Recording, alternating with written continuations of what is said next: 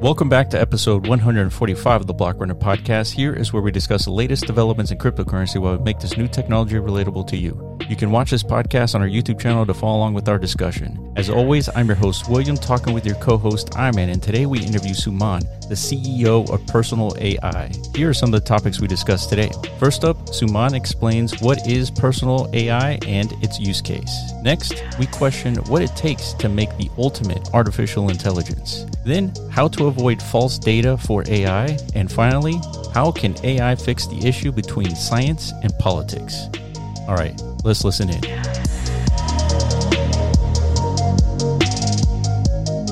Welcome back to episode 143 of the Blockrunner podcast. I'm your host, William, always here with your co host, Iman. What's going on, man? All right, and on the sticks, we got TJ. Hey.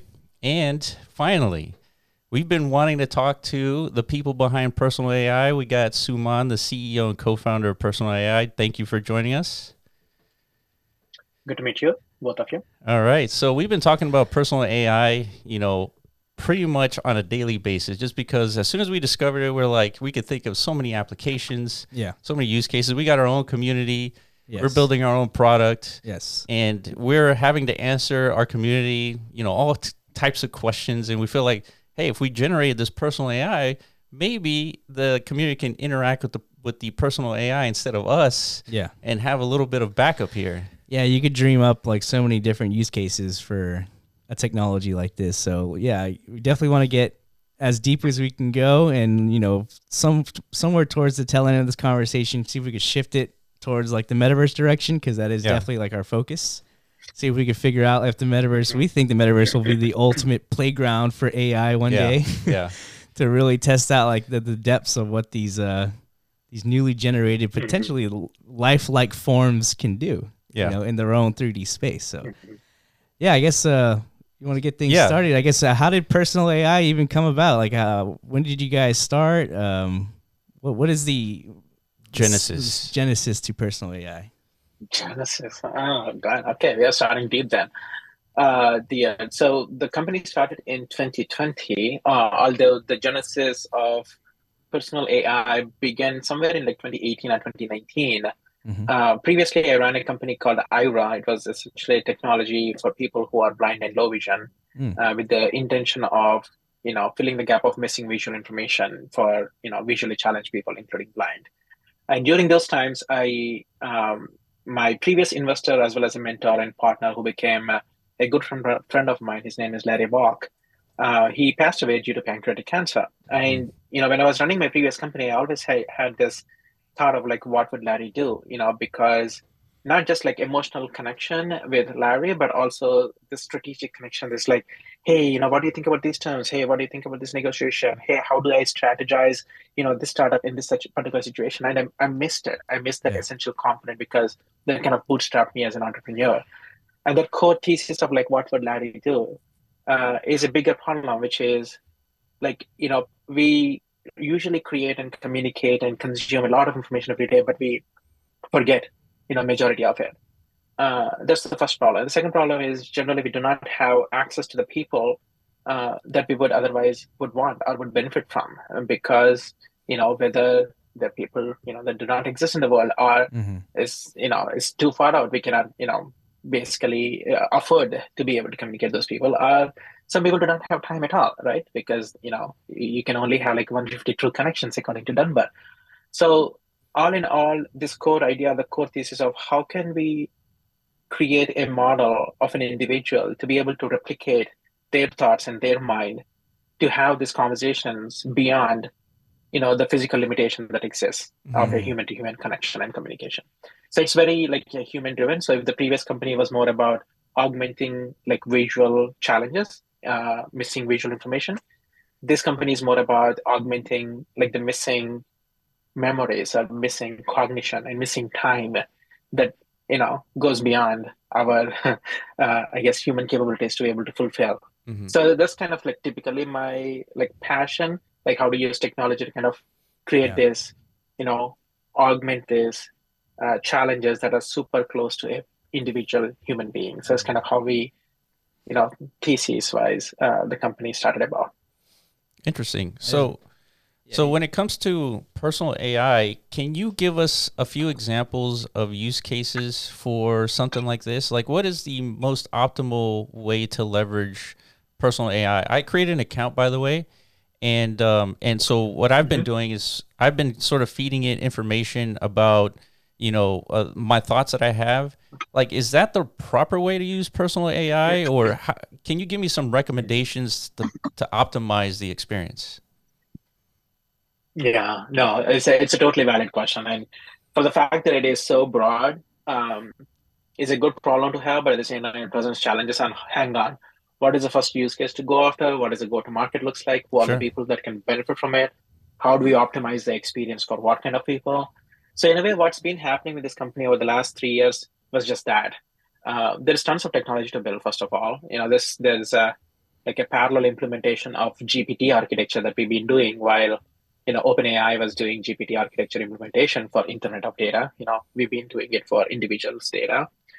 And uh, the initial core thesis was augmenting sort of memories. In other words, like, can you feed in all the information, all your thoughts, uh, to be able to recall contextually relevant piece of information without you proactively searching for it or looking for it or asking for it, right?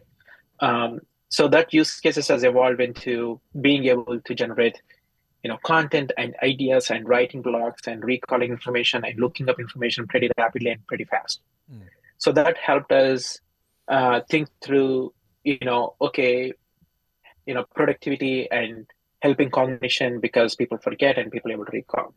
However one of the core theses of personal ai is also this this idea of access. Like how do we leverage personal ai of individual person so that way they can benefit other people around them mm-hmm. not just self like you know it can benefit you for sure but how can it benefit other people um, and there is a lot more motivation behind that not just me personally uh, but also to the thesis and also to the community to the people who are building their personal ais because there is this desire like hey this is my mind mm.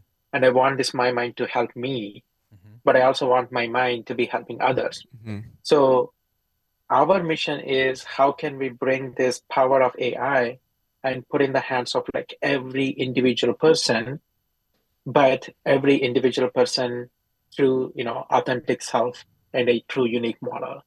Um, so the use cases are broad, but we are doubling down on the use cases of uh, connection and the communication.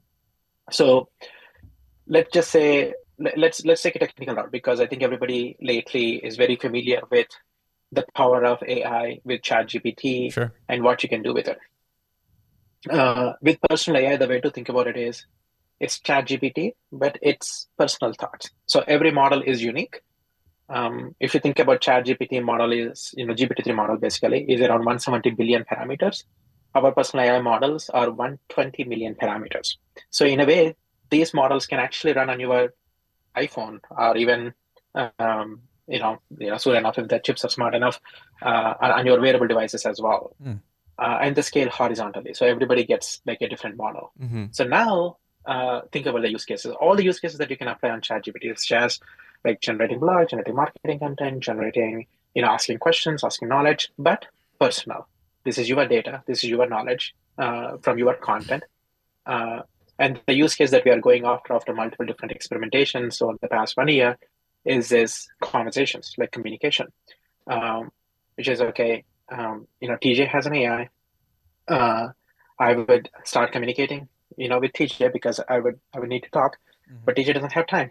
Or there is eighty percent of the things that normally people uh, ask uh, TJ anyway. Mm-hmm. So in this uh, mode of communication, uh, it's not about like talking to the AI or asking or commanding a bot, but in fact, I'm talking to TJ, mm-hmm. and TJ's AI is augmenting that person mm-hmm.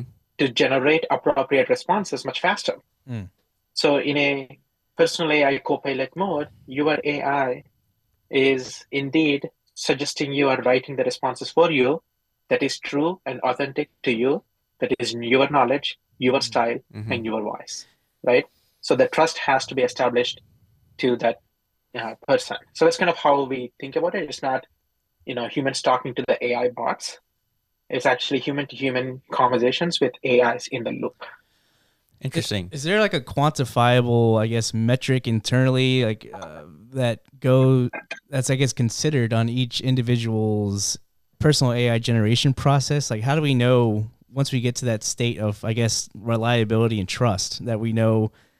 You know, like someone like TJ, maybe he's only provided like a bare minimum amount of information about himself. So the response you're gonna get out of that personal AI is not truly authentic or like a Hmm. good representation of of what he is as a as an individual. Is there like I don't know, like some sort of like status Quality bar? quality metric. Yeah, there you go, something like that. Yeah, that's exactly how you should be thinking about it. Um, hmm and indeed, we call that metric a trust score. Our Mm, mm. technical term for that score is attribution score. What the hell is an attribution score? Well, think about it. So you when when you like you know search things in Google, you would get information and you would go to the website and you know who are the people who authored that piece of information. So that way you have authenticity associated with that piece of information. Mm-hmm, mm-hmm. Uh, but however, the you know good news bad news about large language models is large language models covers this like gigantic breadth of information of the entire internet. But because it is basically pulling all the information from anywhere, it is all anonymized, right? Mm. Um, so that means whatever AI is creating or generating, it doesn't have an attribution back to the true source, the true person or group of people, right? Mhm. But in our case, it's exactly the opposite because we are attribution first. um, so every AI response that is generated will have an attribution score that will tell you how likely is this response to be coming from Oh, that okay. particular person. And that's the transparency. That is the uh, exchange between you and your AI and between your AI and other people that, huh, you know what? It sounds 57% like Suman. And if that is my choice, yes, you know, 57% like me is acceptable, then Hmm. yeah, go for it. So, So that's kind of how we think about it. does that Yeah. mean that, um, like, if I were to ask TJ's AI or Iman's AI, is there a public version of their personal AI that I can query versus if I'm using my personal AI, like Will's personal AI, I am querying my personal side of this AI application. Are there differences versus between the public and my personal one? hmm Yeah, very good question. And now that we know this is going to be coming up in March, um, technically, with your personal AI, you can identify multiple different personas. Like, let's think about let's think about like simple human form. Like we have one life, but we have many different, you know, s- segregations of our life. Like there is work, there is personal, there is podcast, there is probably our thought leadership that exists out there. Uh, so we created this concept of you know AI profiles. So AI profile is nothing but uh, you can basically confine. It's like a scope. It's it's almost like a scope of your life, right? Uh, let's say the scope of your life is your podcast because you know Yeah. generally you know you talk and you exchange and you exchange ideas in the podcast in a much more free manner, right? Uh, that doesn't probably has like you know super secret information about your family and your, your Right. business and stuff like that. Uh, so you can choose that AI, AI profile to be your you know podcast profile, and you can technically train it by uploading on your podcast, uploading your general thoughts, uploading your you know public persona, and when you choose to share, um, you can choose to publish TJ Personal AI. When people go to that uh, TJ Personal AI, you can technically Hmm. join, uh, you know, as if like you're joining a group and talk to TJ, but that profile will support just a public persona, not Hmm. necessarily private information. Now, if you think about like a project, right, like a community of people who are coming together Mm. and then working on a project, they probably are sharing a little bit more deeper information. It's like more, you Mhm. know, 10 to 12 people closed. Mm-hmm. So then they can choose it to create a profile for that particular project Hmm. uh, and, and create a group that is not, you know, public. It's more shared among a group of people. So it's no different than like, you know, sharing documents, if you will. If you just expand that concept of, oh, how we share our documents, private documents, you know, shared documents and public documents that we publish onto the web, now apply that same thing to the AIs. Hmm. Like, you know, a set of AIs that I can, it's just mine, like it's private uh, set of set of like AI profile that is for family, or friends, or colleagues, or groups, or public. Hmm. Wow. That's interesting. I like That's- that. I like that analogy because Yeah. It's like you're sharing documents and pictures and people, you know, things with people. But in this case, you're sharing like a knowledge base with Yeah. somebody, Mhm. and and that knowledge base is so like vast and deep that the only way they can extract information from this knowledge base is you just ask it questions. Mhm. And uh, I feel like that's something that we can leverage, like from a business level too, in the sense where, um, I, I guess one question I have is, how, if I were to access TJ's public personal AI, how how would I do that? Would I have to go to his website? Do I need to join his Discord and interact with a, a specific channel? Like, how would I do that? Yeah, so every person on the planet, when they sign up to personal AI, they will get their own personal AI. So it's it's it's a kind of a, a little bit different thinking. It's not a platform um, where uh, you know everybody is sharing like one app. Everybody gets their own stack. We refer to as a stack is nothing but all the piece of information that you own and associates with you that is authentic to you. So you come to let's say TJ um, publishes tj.personal.ai. You go to tj.personal.ai, very similar to going to a Twitter profile. You'll say, hey, you know, I'm training my AI on these concepts. Um, and here is my public profile, if you will. Um, uh, please, you know, join me as a member. You click message. And when you click message, it's essentially no different than joining a WhatsApp group or joining a Telegram application or joining a Slack group. Like, you know, it's, it's pretty similar. Uh, it's, it's, a, it's a communication platform. So you would come in, you would essentially direct message TJ. But Hmm. depending on who you are, depending on what you know TJ uh, exposes, you, uh, he could uh, or she could like essentially set uh, it to a co-pilot mode where you are approving all the messages that AI generates, or autopilot mode where you know what, let them ask me questions as much as they want. I trust them, and then uh, send the responses back. Mm-hmm. Um, so think the experience is no different than any other messaging platform, such as Telegram, or such as Discord, or such as Slack, but it's a personal AI uh, application. Mm-hmm. Uh, we do have integrations that people do where they can use the API and then drop their personal AIs in their respect to existing messaging channels, such as Cool. Slack and such as Discord. But the goal is to create a highly branded experience Hmm. uh, of every brand, and that brand could be a person. That brand uh, could be a brand itself, but the focus is uh, more personal than uh, like a corporate bot, Mm-hmm. if you will. Yeah, that makes sense. We we spend a lot of time on Discord, and uh, I mean our whole team is there, and so we're actively interacting with them, and we're answering questions all the time. So I feel like it would be useful to have that uh, Discord integration of our, I, I guess, public version of knowledge base on on our project.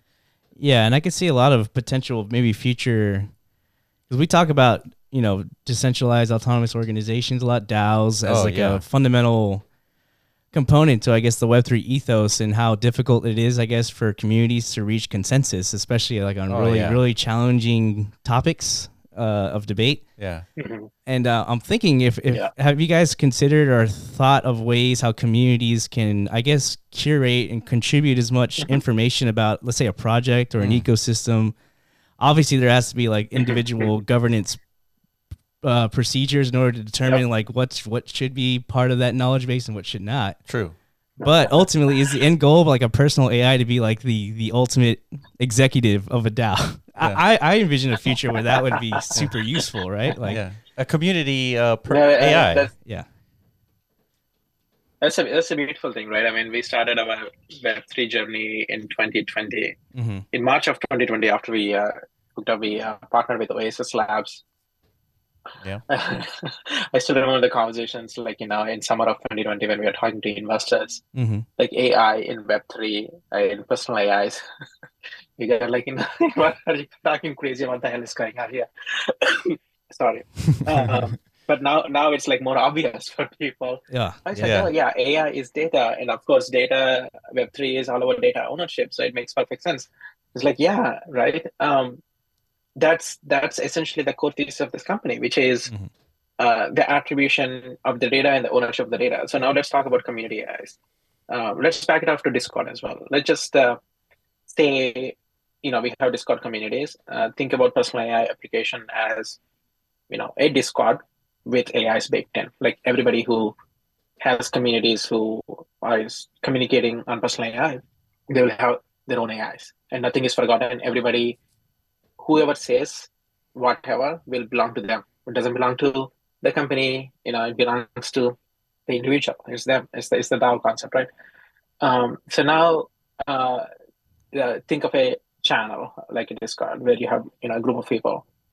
We actually branded it lounges. Lounges is people where you know you come in, you basically brainstorm, you basically talk about things, and you know you exchange ideas like more deeply. That's kind of the concept behind an AI lounge. Uh, and in the this AI lounge, people are uh, having these conversations, and everybody is um, kind of uh, information could be going into like one single AI. But more beautiful thing is everybody's AI is also picking up uh, their own thoughts and contributions. Mm-hmm. And when you do indeed like ask a question to this, you know, community AI or in a lounge, you can think about the response that is constructed, and you can have attributions back to what pieces of data are who are the contributors for this particular response um, uh, uh, to be generated, mm-hmm. right? If you ask like, hey, um, you know, give me a brief summary about like AI in Web three. Let's say all four of us, you know, were contributing to that concept. When the AI generates a response, it will have that attribution to those four. You know what I mean? And so that's your reward process. It's like, okay, if that is being used, mm. then the reward goes back to the people mm. who communicated it. Mm. So in a way, it's uh, yeah, it's a it's, it, it gets like very interesting on how we can like mix the Web three concepts of ownership and you know rewarding yes. um, with like AI utility baked into the system. Yeah, that makes total sense, and that's one of the things because whenever we noticed AI was exploding in, uh, I guess, the public zeitgeist. And yeah, one of the first questions we started asking our, each other is like, yeah. when is this gonna meet blockchain, right? And then they were like, once we started to learn more about how AI even works, it's like, oh man, there's a lot of training involved, right? In order for like reliable AI output, yeah, right. So what better way to train AI than to galvanize, you know, communities right. through, you know, the use of cryptocurrencies potentially, right? Like that, that is the incentive mechanism to contribute, right? And then if, if you do as a community create a good product or like, you know, a good AI that does get a lot of utilization, it seems like a good little closed loop e- ecosystem there, right? Like yeah. that, that is what. And we haven't even touched on the monetization part, right? Like you have yeah. monetization. Now think now I think the NFTs are not just behind Discord servers. It's actually NFTs behind people's data and the utility associated with the AIs, mm. right? You are part of this group if you own this NFT, but by being part of the group, it's not just you know like community, but there is a collective intelligence of that community mm-hmm. that you are building and contributing, which I think is beautiful. Yeah. Yeah, I, I, love it. I, I, love it because uh, I guess the analogy that I would describe something like this is when you have a community and they're contributing, like our community contributes to our knowledge base, right? They're yeah. creating their own YouTube videos, they're creating Reddits, they're creating all kinds of stuff. Mm-hmm. And a lot of that information, even though it's accessible, it's not readily available to new community yeah. members. Yeah. And so if new community members could could ask like, "Hey, what is this project about and who are the founders and mm-hmm. you know, how do I use this?" and mm-hmm. and if all this were queries into the AI, the AI would just spit everything out. It's like just pulling, you know, yeah. what's needed in real time. Interesting. And so yeah. the analogy I would use is like it's sort of like finding gold and then processing that gold so that it can be leveraged for like computer chips mm. or jewelry mm-hmm. or something useful, mm-hmm. right? Because mm-hmm. if you find gold, I mean, it's practically useless. You can't really do much other than just yeah. like sell it. But yeah. but if you could process it, you might be able to leverage it. Yeah, one one thing like I would probably push us to think further is um, this AI doesn't have to be a thing that basically picks up the best answer. Mm. Meaning, mm-hmm. These personal AIs are so sophisticated, but that it can be down to the individual person. Mm. So let's forget like AI for a second. Let's just imagine a community. You have a channel and people are talking and contributing to the conversations and somebody new joins to that community and then asked like you know how do i do so and so things uh, and one, you know, there are probably a few other community members looking at that message, and then somebody picks it up and then responds to that particular message. Now, in the case of AIs, uh, think about this as a uh, everybody has their own personal AI. So when a new person comes in and then posts a message, uh, instead of human picking up, that message is broadcasted to all these individual people's AI. And the best response will be picked up uh, because of, you know, basically the attribution score. If it is 80%, and then you would basically reply to that. So think about it as a more like a virtual panel, like when you are sitting together in a moderated panel. Mm-hmm. Uh, you know, somebody asks a question, and then somebody picks up, "Hey, I will go first," and then the other person, let me build on top of it, mm-hmm. right? So in a way, these AIs individual representing individual people is coming in and contributing to the conversation mm-hmm. uh, uh, as needed basis, which is associated with that person. So it's like still like a human conversation, except that every human is augmented with their own personal AI. Wow. Mm-hmm. Yeah, it's the applications of this is so so vast. I feel like um, one of the questions, one of the bigger questions I had for you, Suman, is do you, are, do you guys plan on building sort of an SDK so that because I feel like the developer community can can come up with different use cases for something like personal AI that you guys might not. And I wanted to give you an example mm-hmm. of how we might use it mm-hmm. as as a third party developer. Mm-hmm. Um, so imagine, mm-hmm.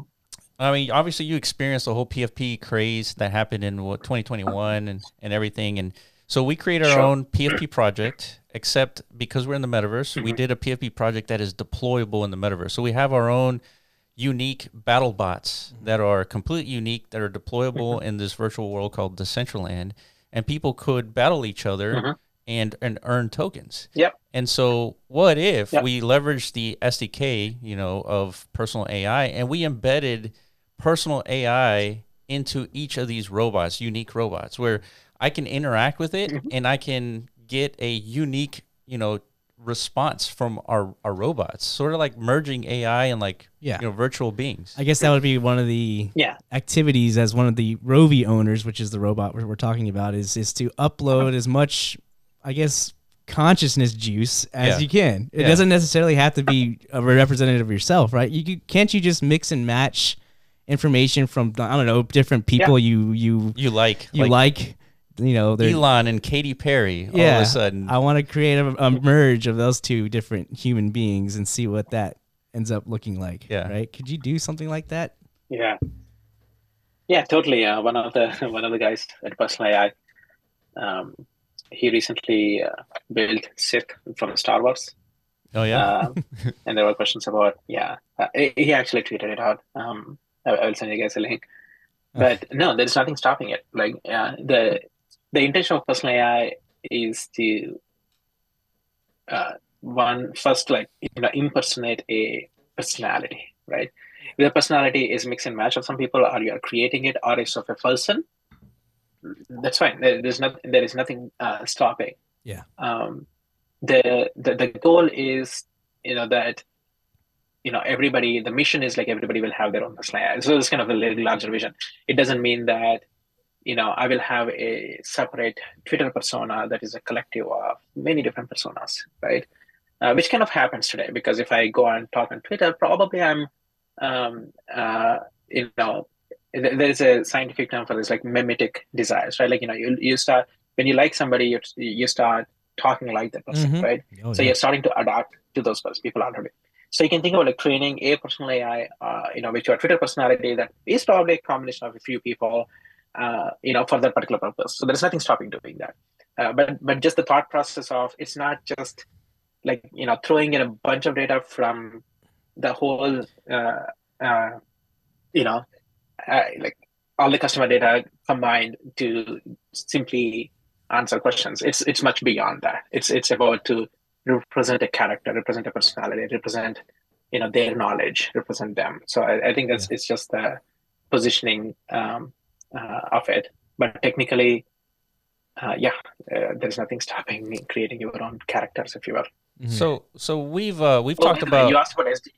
Yeah, yeah. Please, please uh, chime in on the SDK. Yeah, yeah. So there is already existing API available, uh, which is personal.ai slash memory dash API. Uh, I put it in the chat. uh, that's already available for people to uh, ingest the data as well as to query the AIs. Uh, and all the training part and modeling part is technically automated behind the scenes. Um, um, so, so yeah, so the, the, I mean, it's not like SDK, but it's basically API is available for okay. people to oh, that's awesome. play with and then shape up however they want. Yeah, that's awesome. Yeah, um, I was I was really curious because I feel like uh, one of the things in our experience. So just to give you a little bit of background about us, we developed this this project called Metazone.ai, uh, some Metazone.io, mm-hmm. not AI, mm-hmm. Metazone.io, and this it's a platform where creators can submit digital content that is deployable in the metaverse. And one of the things that we quickly learned is that the community is much more creative than any like small group of people. Mm-hmm. And they've submitted things like yeah. dexes as NFTs. So you could literally deploy this dex as an NFT into your piece of land and you can swap tokens and the landowner and the person that owns that that machine is getting paid, you know, a portion of the fees, right? It's creating a an economy in the metaverse. Mm-hmm. And um yeah, and so we totally. we were able to see so, so, such creativity that we feel like any project like personal AI that that enabled third party developers to come in and kind of use your technology for different purposes has uh, you know like an explosion of even more creativity. Mm. And so that's that's how we would use it. I think if we if we enhanced our PFP project, you could interact with your unique mm-hmm. robot and it would respond to you in a unique way. I feel yeah. like that's that's something that's gonna yeah. create a, a mania. So this this kind of leads to another question though too. Like say we do create this open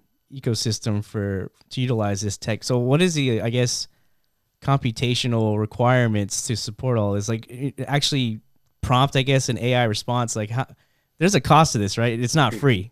yeah. so like if we were to create our own project, like how do we know how much these you know inquiries? Yeah, yeah, yeah. Uh, I will comment on the metaverse and then I will comment on the uh, cost. Mm-hmm. Um, so I mean, metaverse is one. Like you know, Web three, we started with like data ownership, and then of course it has a lot of economic incentives associated with the data. Metaverse is a perfect example for Web three. Metaverse is also a good example for AI. Why AI? Metaverse is nothing but you know like virtual experiences. There is virtual real estate. There is you know virtual characters, virtual robots, and virtual uh, you know immersion that mm-hmm. that can happen.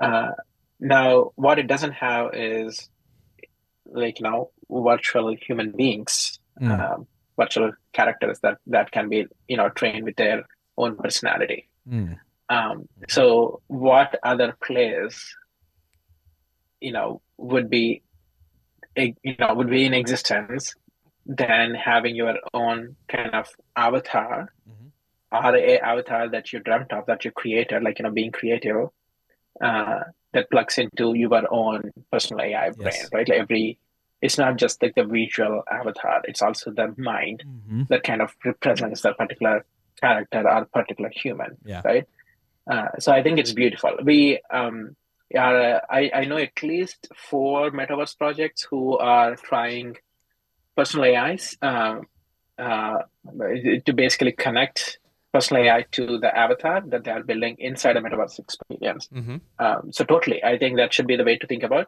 Yeah. Uh, the initial positioning from our perspective is we want to first start with the baseline of everybody gets access to the AI. It's it's a, sure. almost like democratizing the AI, which is the flip of kind of like the current industry norms, um, and so cheaply that you know ai becomes like part of our everyday lives and it's our asset that we own that will stay with mm-hmm. us forever you know into the future mm-hmm. um, cost wise there is obviously cost um, but the good news is it is cheaper than hosting or computing large language models mm-hmm. um, for example you know a 170 billion large language models takes like north of 10000 GPU cluster or more, right? Mm-hmm. And I bet right now there will be a competition that will be going on on who gets the most GPUs for running the most powerful model or training the most powerful model and inferencing, you know, from that model. So think about those as like you know mainframe computers, okay, right? Uh, so that that is the AI of large language models, which is like a mainframe computer. Uh, now personal AI comes from this idea that you can carry a personal computer at your home or a personal phone in your pocket. Mm. So these models are like 120 million parameters, meaning they can literally run on your computer or on your edge devices. Right now, we are still running them on the cloud, but they are designed to be portable on these small devices so that we're thus reducing the cost.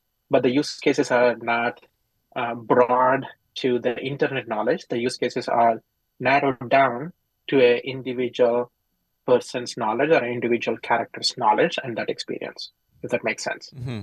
Uh, so that's how we are able to reduce the cost. So there will be there is a free version. Uh, now that it is it will be published in March, there is a free version mm-hmm. where people would come in. There is no limit on what you can put in the data, meaning your memory servers. That is will be you know provided at no cost for anybody and they will own the data, meaning the company will not own the data.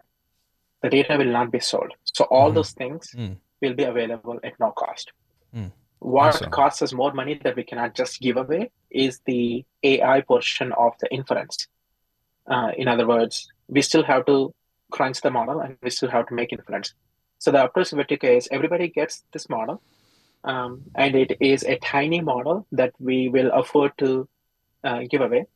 And then as you use more or incorporate more of your AI with many, much more demand to your AI, because people are communicating with your AI, then there will be a cost associated with that. Uh, but our goal from a Web3 perspective is for people to be able to monetize their own AIs that will kind of offset the costs that are involved, you know, for computation of these things itself.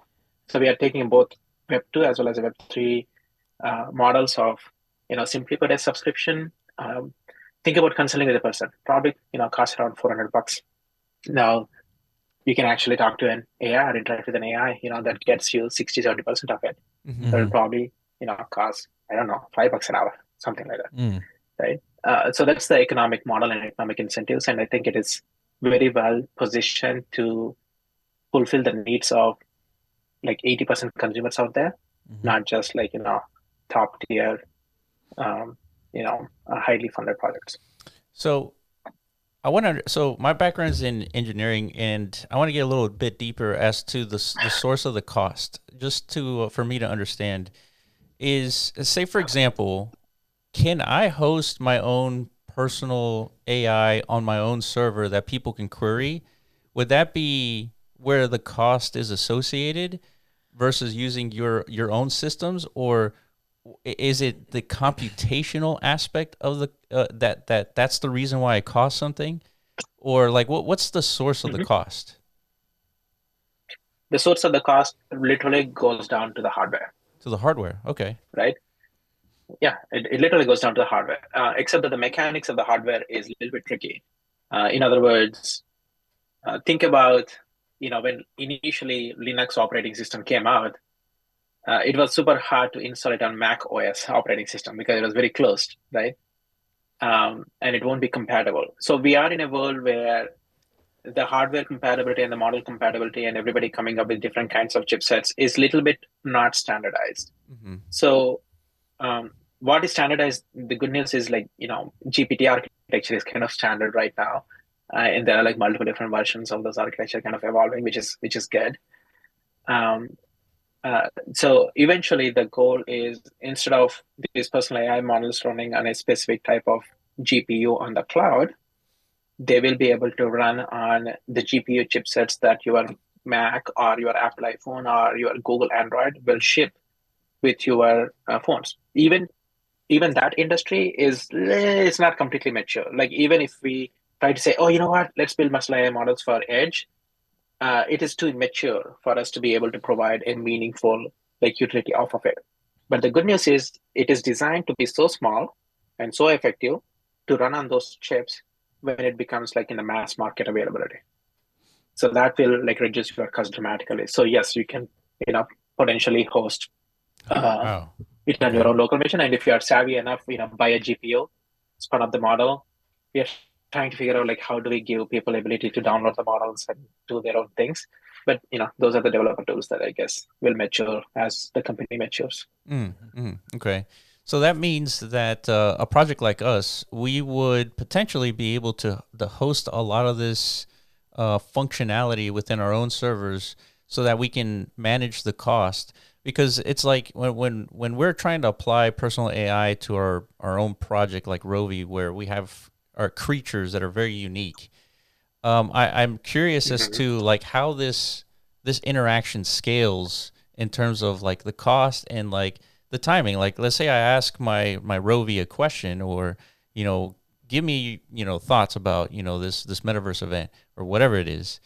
Uh, you know, is it Mhm. going to take a long time just because we're hosting it, or is it going to be a better experience if if personal AI is hosting it? Like, you know, what what are the different Oh, yeah. considerations for all this? Yeah, I mean, I think it's no different than you know thinking about hosting your own website on your own server versus Yeah, that's what I was thinking. hosting it on AWS, right?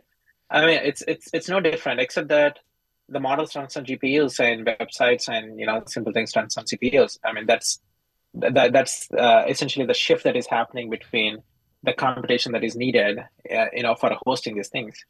Uh, same thing with the games, right? I mean, the the the, the powerful machines that you have with your graphic chipsets, you can have that local experience. Otherwise, you know, you would just host the game on a server side Mhm. uh, and then you know use your PS4 for the computation that is needed locally. So I think those are all like engineering techniques um, that will eventually uh, evolve and get standardized. Um, you know, as as uh, the hardware and the software markets, I guess, parallelly, you know, optimize over a period of time. Okay. Okay. Yeah, that makes sense. So, Yeah. so going back to um, the, I guess the personal use case of personal AI. So, is it correct to just submit like basically everything? Let, let's say if I wanted to to use personal AI as like a like I'm having a meeting with uh, you know a, a different project. It, does it make sense to use personal AI to record information from that meeting, like like uh, minutes of the meeting, if you will, so that I can later on recall that information? Is is that like the proper way to use to leverage it? That is a use case. Uh, people do use that uh, for that need as well. Um, one, like think think from like how you again segregate it, right? Um, you can create an AI profile that says my meetings, and you basically push all your meetings into that one particular AI profile.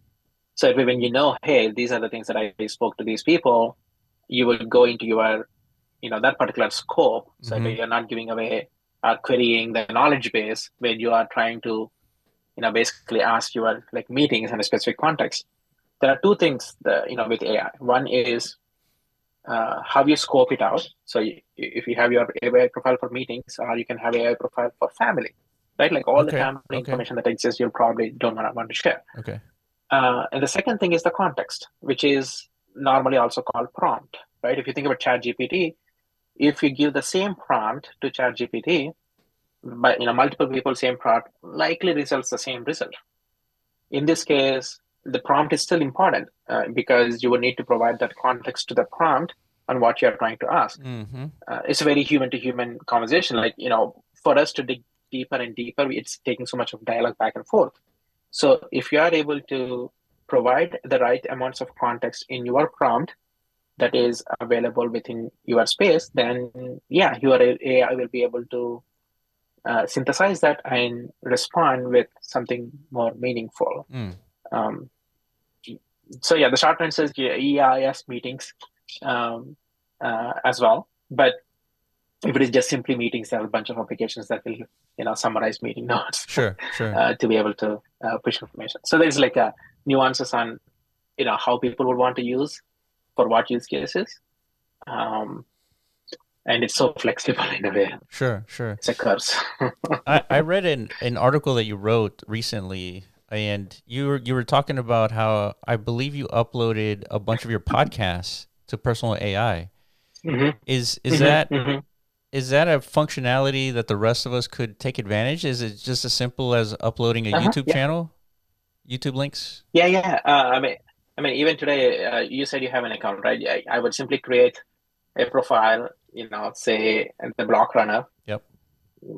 Take the YouTube links, boom, boom, boom, paste it. It will process to the stack, and then you can technically not just ask questions, but give any prompt. Like you can try to uh, associate like what are the connections between you know what Suman said about AI and Web3 versus some other people. So it all depends on how creative you get with the prompts to be able to uh, you know extract information from your profile of block runner. Yeah, that's so Yeah. so exciting because we we have a wealth of information. I mean, our, our angle and approach to like these interviews and just talking about different crypto projects. As a matter of fact, we just released a video yesterday, Suman, about Oasis Labs, and uh, while we were doing research you about did? Okay. personal that's personal true. AI, Yeah. we we dove into personal uh, to Oasis Labs, and we were impressed with what they were offering, and so we had to do a video. Yeah.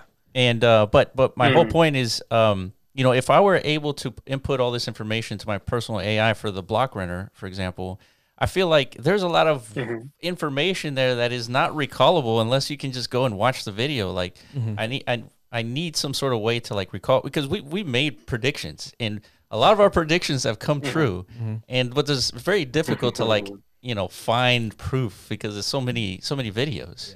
So what would you imagine in that in that scenario? You're talking to the block runner AI. Yeah. You're like, hey man, you remember that time where we were talking about you know this, this, and that, and then it'll just be like, yeah, it's right over here. Yeah. That's- that's what you imagine it to be. Yeah, I, I hope so. At least, at least give me the information like Yeah. in text form, or, or point me to hey, this is where this is a video you need to watch to get that information. Or like say it over again. Or say it over again. Yeah. Yeah. I'm reimagining it Yeah, one of the attribution. yeah, yeah, one of the attribution requests that we have from the current customers, Mhm. uh, we, we show the raw content, like you know the related uh, content right now, uh, but we need to tie it back to the raw source so that way they can actually jump to the video or jump to the document. Mm. Uh, Yes. So that attribution exists. So yeah, so Wow. totally, you Damn. can you can totally think. I love it. It's very Being very, able to expose that kind of I have a the question. attribution is the most beautiful part, I think. Uh, Yeah. because no AI says kind of has that association. It was a hard problem, but yeah. uh, it's a good thing that we actually invested in that attribution. Mhm. Yeah. Yeah, shoot, TJ. Go Yeah, I have a question. So if I'm like bad at math, right, and I feed my AI all this bad math, is it gonna uh, give bad bad. math back, or is it gonna gonna give be- accurate info? Yeah. hmm Nope, it's gonna be bad in, bad out. awesome, great. it's gonna be as close to what you what you are, right? As So it's very you- authentic then. yeah. I better learn it to some be math. as authentic as possible. but we did. yeah, it's A, you know, mean, speaking of authenticity and bias, right?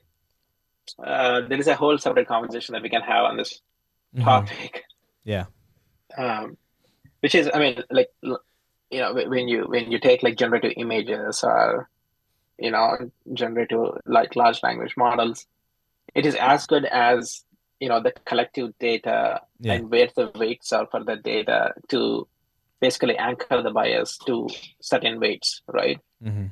uh, so the interesting challenge over there is you know people like release models saying that this is equal weights of the biases but i guarantee it is it is a like impossible task to achieve like a no bias collective ai Sure.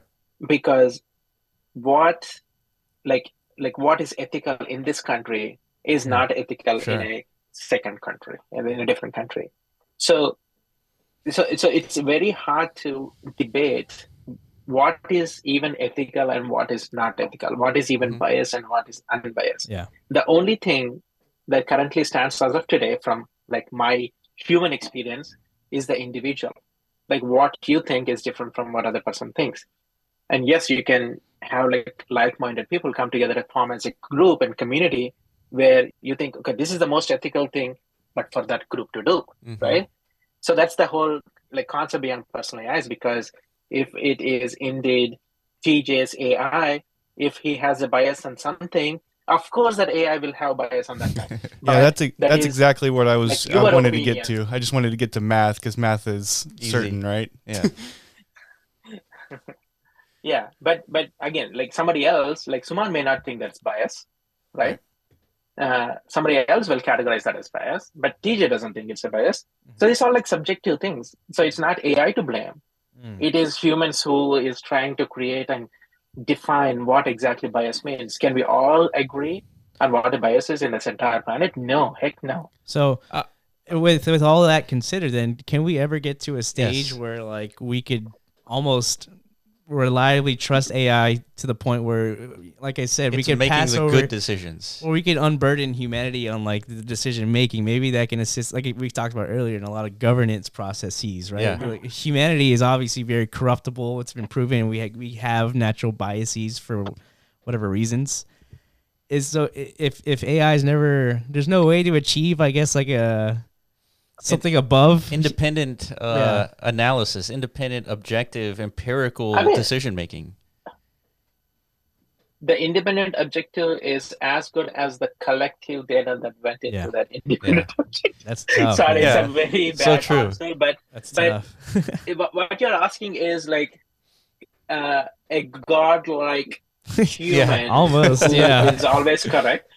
But at the end of the day, look, it's a choice. Like for example, you know, I'm from India. Like within India, I have like multiple different cultures, multiple different like you know gods that we pray. Mhm. And I came to US, right? And there are multiple different friends, you know, who basically practice different cultures and everything. Uh, now, you know, what kind of principle is right? Like, you know, Yeah. uh, whatever like issue or topic that you take, like bi- bisexual marriage uh, and things of that nature, right?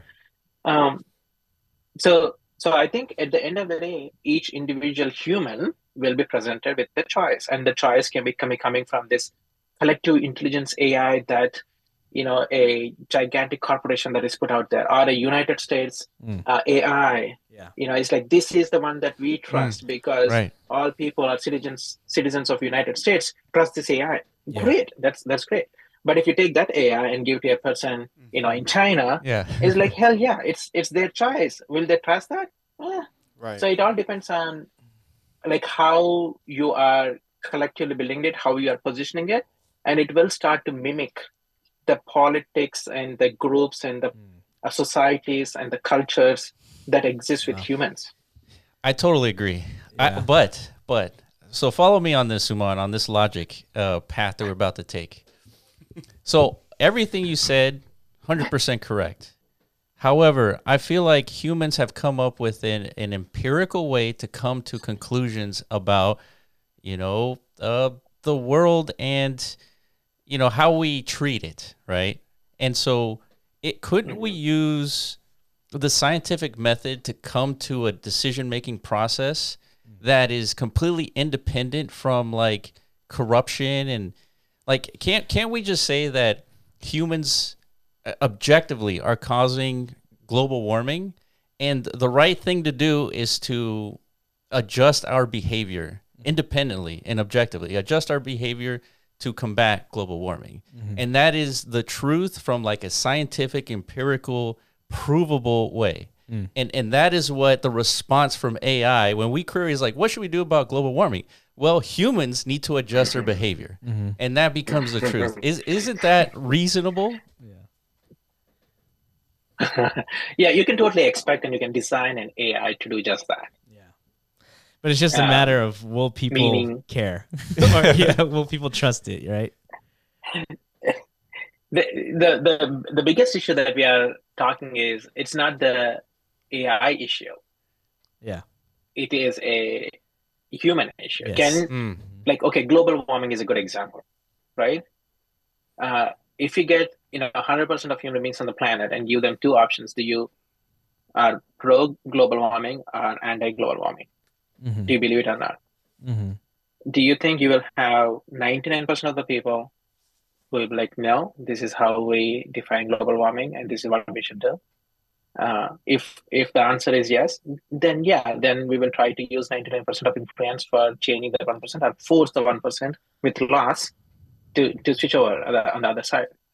Uh, so yeah, so if it is scientific and if you are talking about probabilistic, anything north of 50% should be adopted by entire humans and that should be considered the true uh, you know, like you know, tr- true answer, hmm uh, then yeah, uh, sure, we can we, we can do that. Um, Well, so- we have to decide to It's do still that. it's still design. Yeah. I don't think it's Yeah. a technical dilemma. It's it's Yeah. uh it's it is at the end of the day uh, always a human dilemma. Whether it's gonna take a whole cultural It's a shift. dilemma. Yeah. That's why our AI is going to be flat earthers. yeah. Yeah. No, let, let me let me let me tell you this right. So I mean, right now, internet has penetrated into English speaking countries to begin with, right? So obviously, on the internet, there is a lot more English language, and there's a lot more, Yeah. uh, um, you know, issues that is closer to, you know, English-speaking countries. Uh, let's just say, let's not go into politics. Let's just stay with, uh, you know, maybe cultures. Uh, maybe Christianity is more understood by the AI.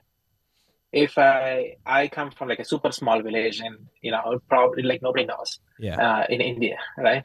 And we and we have this like a like a million or two million people who um, like give their lives for this particular god. It's like very local. You wouldn't know even within India, people wouldn't know this. Mhm. Um, uh, it's just, so uh, I don't know what the example that I was trying to give. Oh yeah, yeah, the societies.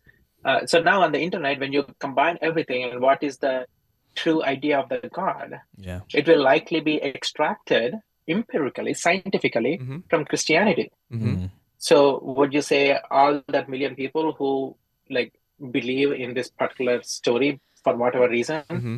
needs to be shifted? Do they have right to follow their own beliefs?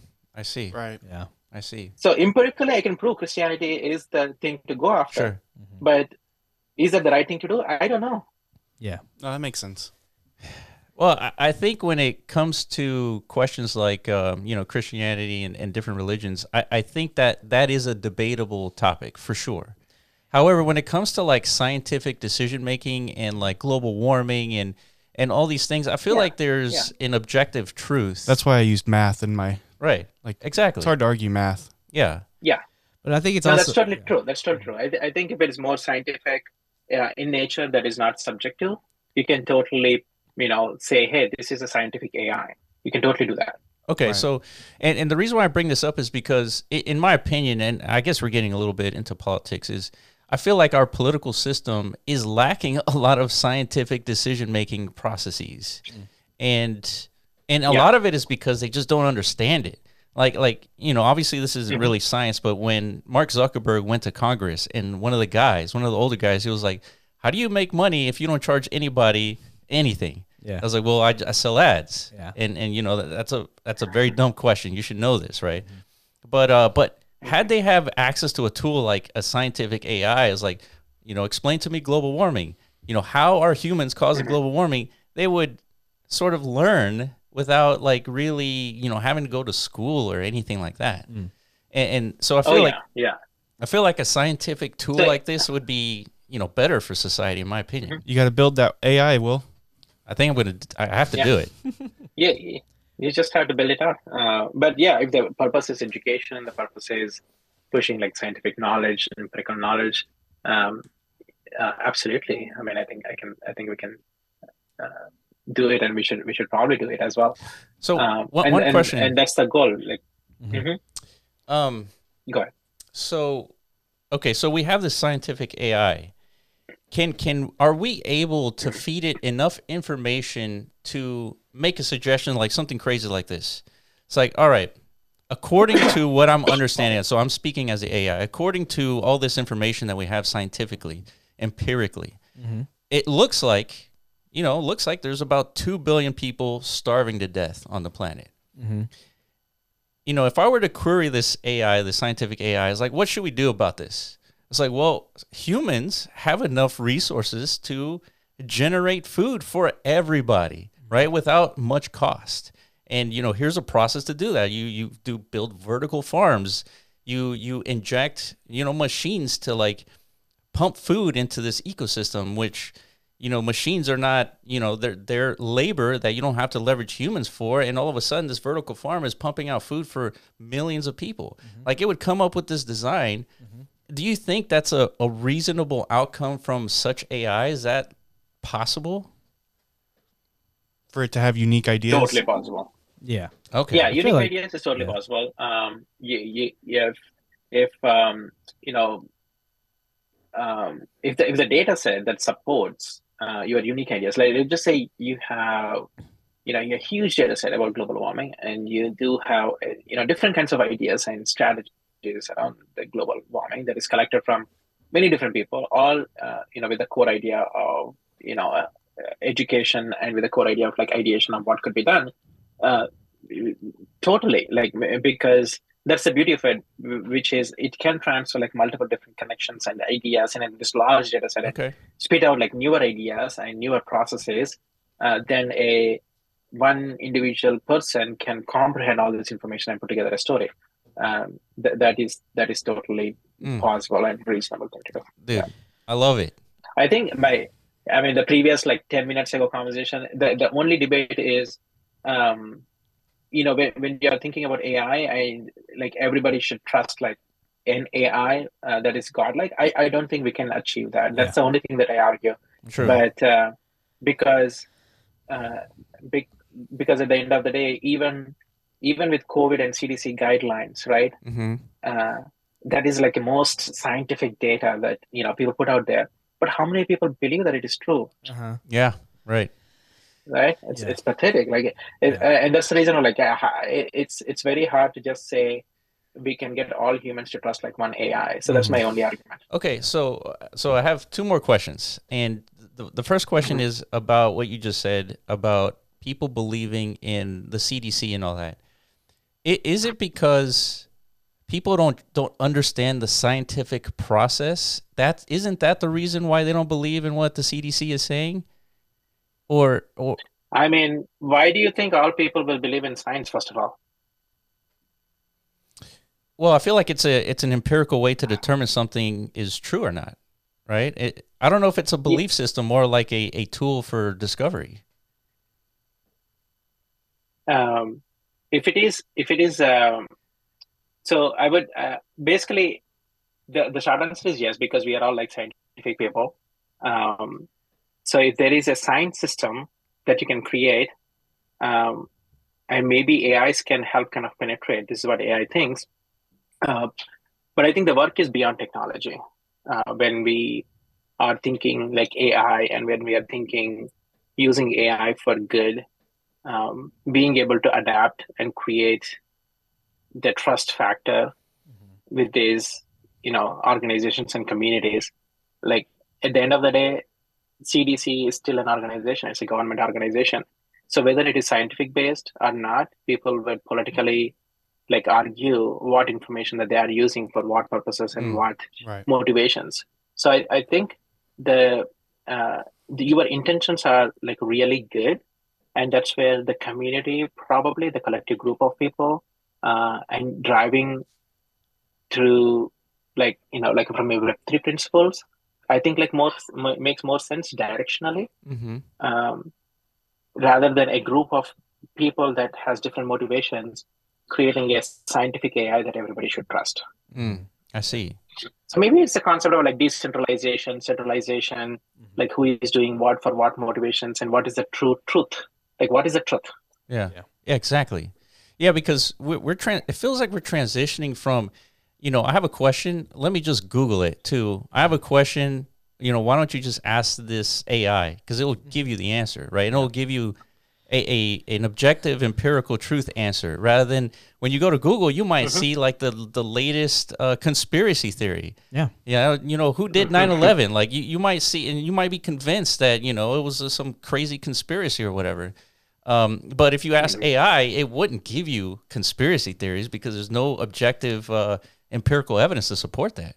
So I think we're going from like picking and choosing our own uh, path to like knowing the truth. Would that be correct? Is that Mhm. Depends on what data you feed it. That's what that's what we were talking about. We could have a conspiracy, a, a whole conspiracy bot- AI? Yeah. conspiracy AI. Yeah. exactly exactly yeah. So so in that reality, there's even more fragmentation, I guess, of of, of Yeah, but- belief and But, alignment, y- right? but you're using conspiracy.personal AI though Yeah. versus science.personal AI. Yeah, I'm going yeah, to get I'm going to get that uh, domain right yeah, now. right. okay, final question. Final question. We're we're almost done here, Suman. So you said that that on March you're going to be releasing something. Can you describe the difference between 1.0 personal AI to 2.0? Uh, technologically it is just super powerful. Um, use case wise we are basically shifting are now ready to say hey uh, everybody will get a personal ai of their own for free. Uh, and it will be integrated into your life on a day-to-day basis if you would choose to by using personal AI platform to communicate with each other. That each either each other could be like yourself, like you can communicate yourself by telling everything for your AI to learn. You can communicate with other people, like very similar to chatting with other people. You can communicate within a you know community or in a lounge setting. But everything that you say uh, will be learned by your AI, which belongs to you, Hmm. and you own it. And over a period of time, will develop to be like you, Hmm. right? So in those communications or chatting, your AI will start providing you or drafting you suggestions in real time what you may want to say based on the context that was provided. Like you were asking about, you know, a community person asking a question in a particular channel. Your AI will draft a suggestion for you to, yes, that's what I would say because it is all learned from my previous knowledge, style, thought that is authentic to you. Uh, and then just multiply that with everybody else will also have that. So it's not like multiple humans talking to one AI. It's humans talking to humans where everybody has their own AI Mm. to help and augment their own thinking and their own thought process Mm. in a co-pilot, which is drafting mode, or autopilot, which is automatically trusting that person to be able to send that message out. Wow. Amazing. And this is this is being released in the the first of March. Assuming, yeah, this is going in March, right? So by the time this gets released, Perfect. the app should be out there. Awesome. Now, are there, you know, Web three is a, a component to a lot of this as well. Is are there any details you could share as far as like a, you know, social token is mentioned a lot on your website, like Yeah. an actual like a token ecosystem that will emerge from your platform at any point in the future. Yeah, it was. Uh, it's already part of the plan. Mhm. The way we think about it is, you know, since 2020, one of the key principles is privacy and ownership of the data because the concept is, you know, creating your mind, right? Which is very personal, which is very private, and people has to own it. Like no company should own that thing. Uh, so uh, we went about choosing blockchain as a technology to be able to guarantee that ownership. You know, we cannot just say, okay, you own it, right? We got to take show that in actions. Um, and we chose blockchain because you know I have some blockchain history myself Mm. uh, as a technologist. Uh, so, for, so for us, like the Web three and the blockchain was perfect because principally we had certain promises that we wanted to build into this platform, into this product, and that's the reason why we chose, you know, to implement it.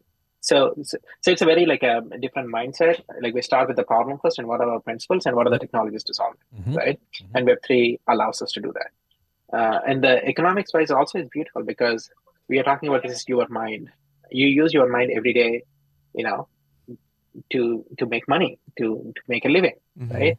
So they should this mind of yours should help you make money to make the living because you know it's it's working with you and for you. Uh, so yeah, so the concepts are pretty similar. It's uh, data ownership, data privacy, and economics around the data, but all packed into this particular model. You can choose to put your personal AI behind a uh, uh, NFT gated access. You can also Mm. choose to put personal AI behind a subscription gated access, very traditional Web2 method. Um, uh, and as you uh, basically build your particular token to your particular personal AI, Wow, that's cool. uh, economically Yeah. viable, you, can imagine that's um, you can imagine that to be you know a social token to be released it's Mm-hmm. it's not the token first it's actually token is the result right um, so uh, and especially given how web3 industry is shaping up uh, we always want to start with you know human and the consumer experiences and the utility uh, first with the promise of trust and ownership and then start enabling the economic uh, you know functions or you know frameworks uh, that web3 as well as web2 allows us to do yeah. Yeah. So basically, we could spin up our own personal AI and um, leverage the many different varying, I guess, tokenization models, economic models to, Yeah. I guess, incentivize the community either to contribute or you know give additional benefits or perks to people who do decide to leverage the personal AI we curated. And, you know, so it's Yep. it's up to the creator essentially, like how they want to leverage these uh, Web three Mhm. components. That's so cool. that is cool. Yeah, I love it, dude. Yeah, and it takes me down another yeah, just you can just keep going deeper and deeper Yeah. and deeper into this stuff. Yeah, go hopefully, deeper. hopefully you come back one day, like uh, you know, once everything we get closer to the Web three stuff.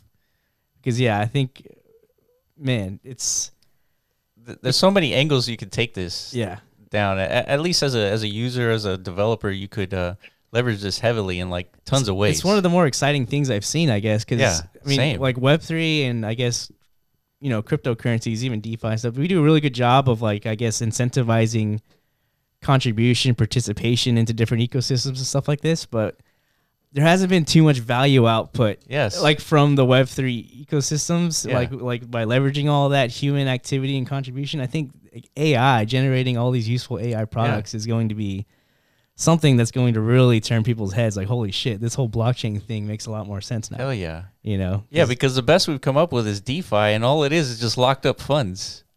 yeah That's the output. Yeah, I mean, there are there are investors who rejected me because there's a blockchain component involved with this company. Wow, what a mistake. yeah well they just don't know They, they don't know. Yeah, They yeah. don't know. They don't know. They don't. They don't get it. All right, Suman, I appreciate it. Hopefully, we can have you come back on and talk a little bit more in depth. Um, you know, once we get you know access to like the next version of uh, personal AI, which is if you're watching this, it's already available. Definitely get your personal AI. I got mine. I'm going to be leveraging it heavily. yes I think we're going to be using it for our own community for MetaZone and Rovi. we're gonna find as many ways we can use as we can Yeah. for sure Yeah, this is this is game changing. I mean, this is uh this is very interesting conversation. I really appreciate your time, Suman. No, I enjoyed it. Uh, thanks a lot for all of you. All right, I appreciate it, and uh, we will catch you in the next podcast.